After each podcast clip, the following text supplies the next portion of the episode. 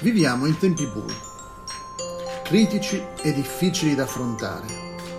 Non sorprende che l'intrattenimento odierno rifletta la nostra epoca.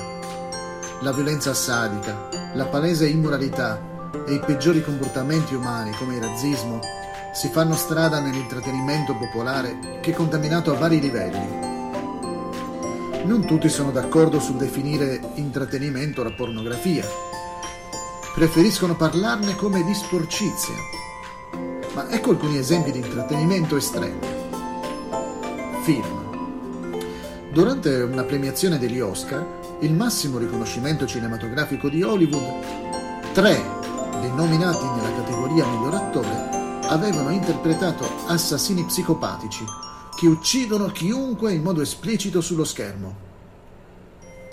Uno dei personaggi violentava una donna mordendone contemporaneamente una parte del viso. Dal punto di vista finanziario, uno dei più grandi successi di quell'anno, il 1992, fu il film intitolato Basic Instinct. In base alle recensioni, questo titolo è un eufemismo.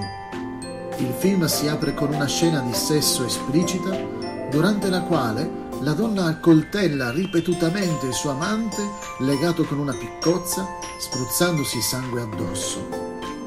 Musica. Sia la musica rap che l'heavy metal sono stati oggetto di accresciute critiche per problemi simili.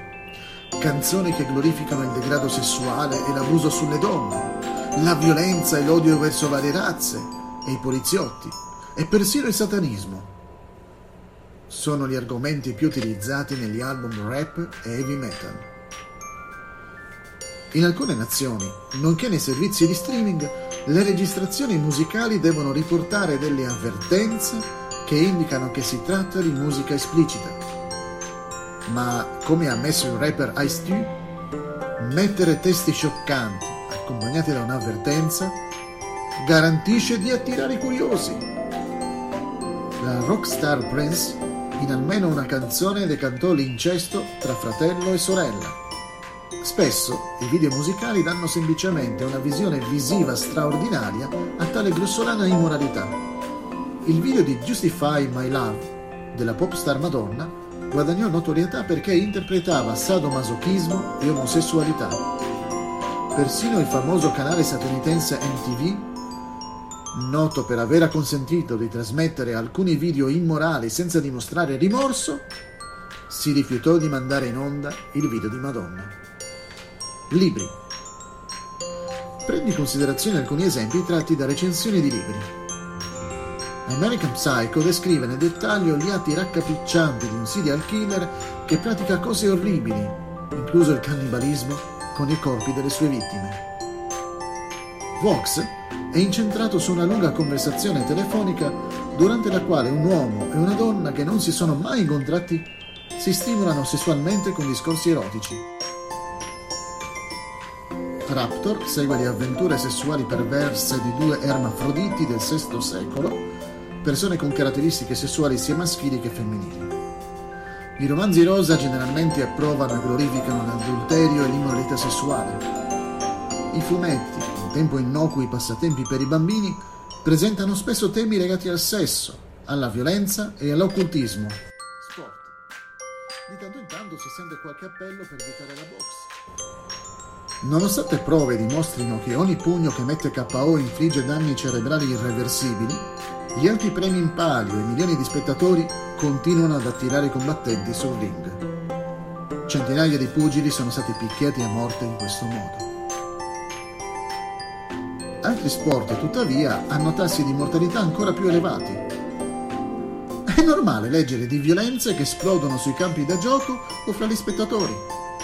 Le rivolte scatenate dal nazionalismo o dallo spirito di squadra fuorviato hanno causato l'uccisione di centinaia di persone negli stadi di tutto il mondo. La corrida, che il settimanale tedesco di Zeit definisce probabilmente l'evento sportivo più bestiale mai vissuto fino ai tempi moderni, ha guadagnato popolarità in Spagna e nel sud della Francia. Dopo che un toro incarnò nel cuore il famoso matador di 21 anni José Cubero, L'eroe caduto fu poi portato nella sua bara intorno a un'arena di Madrid tra gli applausi di 15.000 fan adoranti. La sua morte fu più e più volte trasmessa dalla TV spagnola. Ripeto che volevo portarvi all'attenzione solo casi estremi. Non voglio fare di tutta un'erba un fascio. Non significa quindi che tutto l'intrattenimento sia negativo. Ma una visione equilibrata dell'intrattenimento deve farci riconoscere che questi estremi esistono e sono popolari. Come mai? Riflettete. Avete mai notato che ciò che sembrava estremo nel passato, magari solo alcuni anni fa, ora colpisce la gente come se fosse un animale addomesticato? Gli estremi tendono a insinuarsi nel mainstream e essere accettati dalla maggioranza. Le persone vi si abituano. E voi, a cosa vi abituerete?